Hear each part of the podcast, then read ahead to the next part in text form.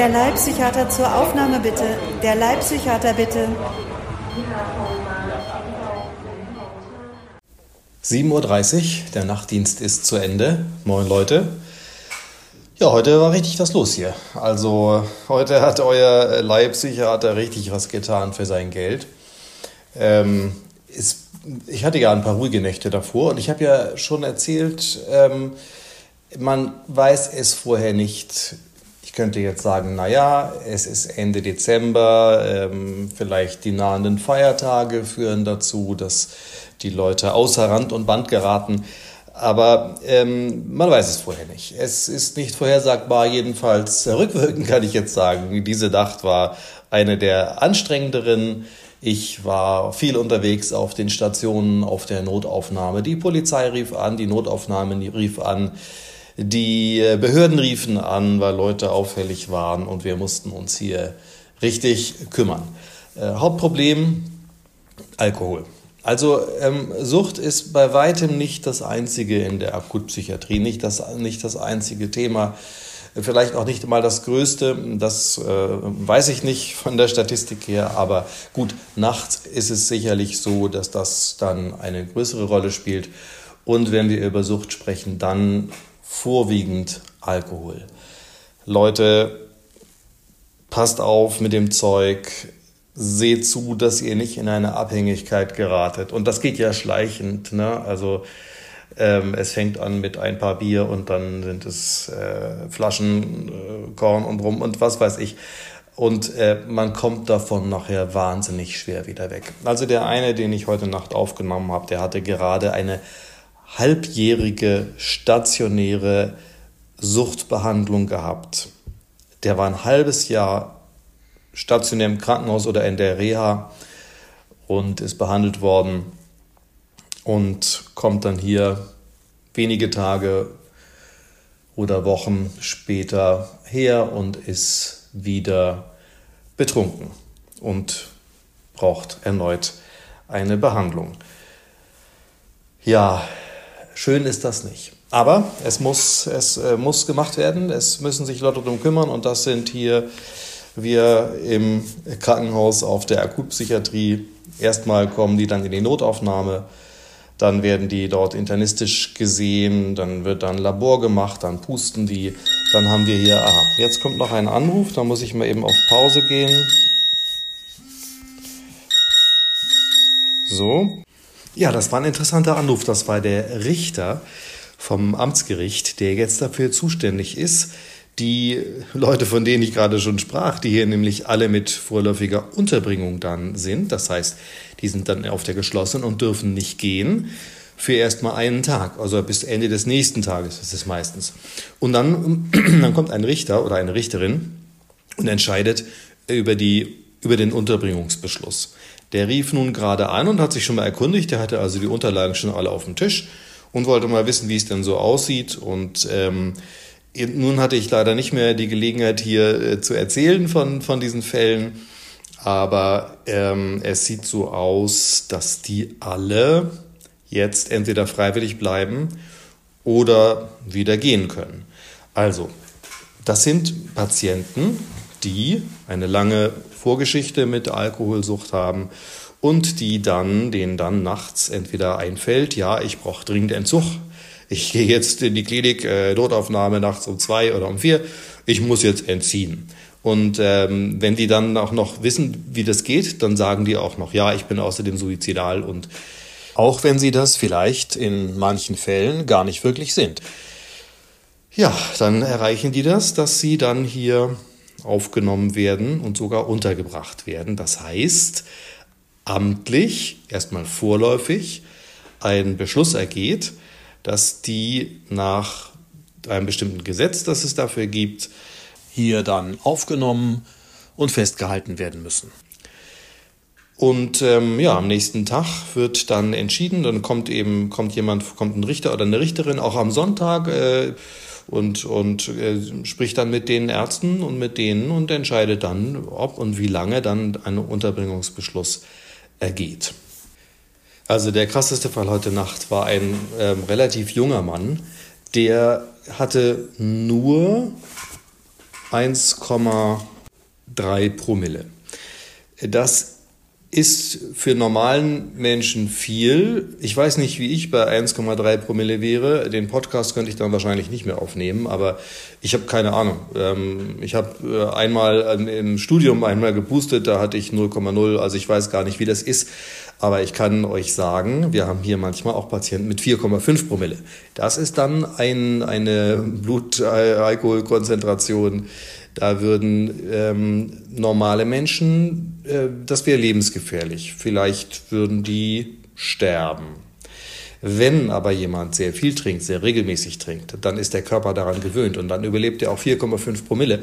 Und die sind dann auch adaptiert, das heißt, die können damit irgendwie umgehen, wie auch immer, und sind auch nicht unbedingt ähm, so blau, wie man das jetzt so als, äh, aus dem Alltag kennt, wie man sich das vielleicht vorstellt. Also dieser junge Mann, relativ junge Mann, der, der hatte eben nur 1,3 Promille, aber der trinkt eben auch sonst nicht, wurde mir äh, gesagt von Personen, die den kannten. Er selber war nicht auskunftsfähig und nicht auskunftsbereit. Der war nämlich mit seinen 1,3 Promille, war der völlig außer sich, außer Rand und Band. Der wurde hier von sechs Polizisten gebracht, weil er mit äh, auf der auf der offenen Straße, auf der Fahrbahn rumgelaufen war in selbstgefährdender Weise, weil er äh, Suizidabsichten geäußert hatte und weil er natürlich dann, als die Polizei ihn dann da aufgelesen hat, ähm, diese gegenüber diesen Polizisten so aggressiv war. Und äh, das mögen die nicht so. Also die sind, ja, die sind dann trotzdem total nett. Das ist wirklich, also was die sich anhören müssen, das ist so krass, was die an, an Beleidigungen und Beschimpfungen sich dann von diesen Leuten anhören müssen.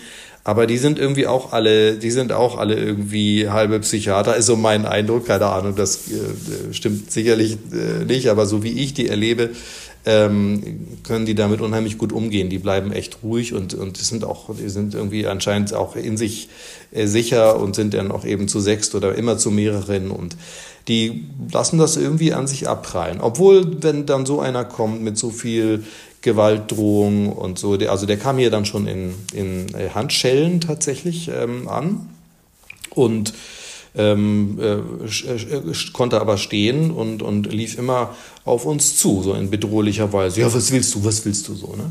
Und auch ich werde natürlich dann also äh, beleidigt und äh, beschimpft und äh, alles Mögliche. Und ähm, ja, der ließ sich auch nicht beruhigen.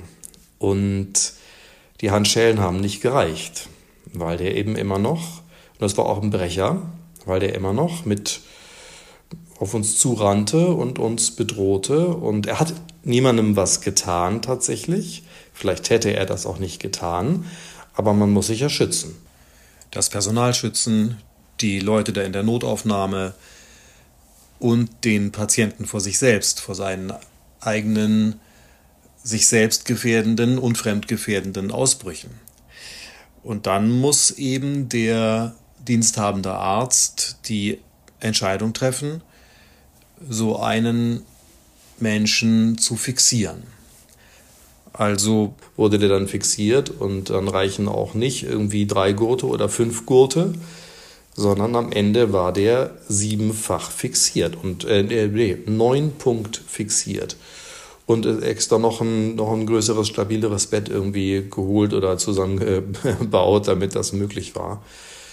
Ähm, ja, tragisch tragisch. Ne? Und der, das war aber bei dem das erste Mal, der hatte hier keine Vorgeschichte, der hatte familiäre Probleme, hat er dann auch im, äh, zwischen diesen aggressiven Ausbrüchen immer mal so rausgehauen, dann ähm, äh, hat er wohl aus, aus Frust dann ähm, Alkohol getrunken und dann ist der so, so außer sich geraten. Ne?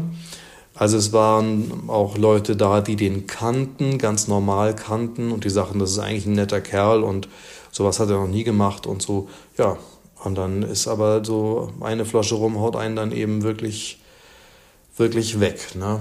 Also tragischer Fall, der musste dann eben nicht nur untergebracht werden, also auf die geschlossene, sondern auch noch die ganze Nacht fixiert. Das ist sehr unangenehm, kann man sich vorstellen. Man liegt dann auf dem Bett festgebunden. Man kann auch nicht aufs Klo gehen oder man kann auch nicht selber essen und trinken. Das muss dann alles angereicht werden und gemacht werden. Und das ist natürlich eine Qual, ne? ganz abgesehen davon, dass so eine Fixierung auch ähm, traumatisch ist. Ne? Also es ist dann nicht nur Freiheitsentzug, sondern es ist auch eben körperliche Gewalt äh, dann, ne? die er dann er erdulden muss. Und aus seiner Sicht ist das ja alles unfair und gemein und er hat ja keinem was getan, er wollte doch nicht und alle sind böse und so. Ne? Ich stelle mir das dann so vor, als, als, als wäre man in den Händen des Geheimdienstes eines, eines bösen äh, Landes und äh, wehrt sich und wehrt sich, aber man hat eben keine Chance. Ne? Und das ist natürlich hochtraumatisch. Also das wird der sicherlich sein Leben lang nicht vergessen. Und bestimmt äh, hat das seine Situation jetzt auch nicht verbessert, weder nach außen noch nach innen. Der, das ist ein Trauma und das geht auf die Seele. Und wenn der wieder bei Sinnen ist, und das wird nicht so lange dauern, dann wird es dem schlechter gehen als vorher. Ja, also genau, die anderen Fälle waren ein bisschen anders gelagert. Jetzt ist nämlich die, jetzt ist die Frage, wer, wer von denen darf gehen. Der eben genannte will schon wieder gehen jetzt, ähm, aber glaube ich nicht.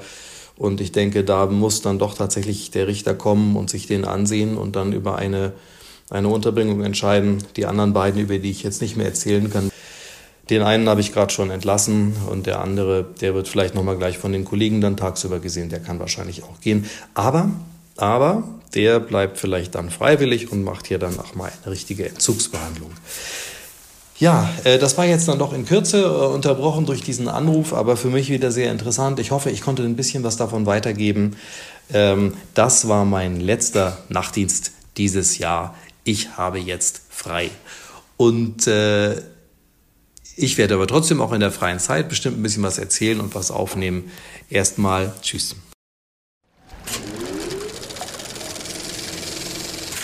Dieser Podcast wird produziert von Carlsbridge.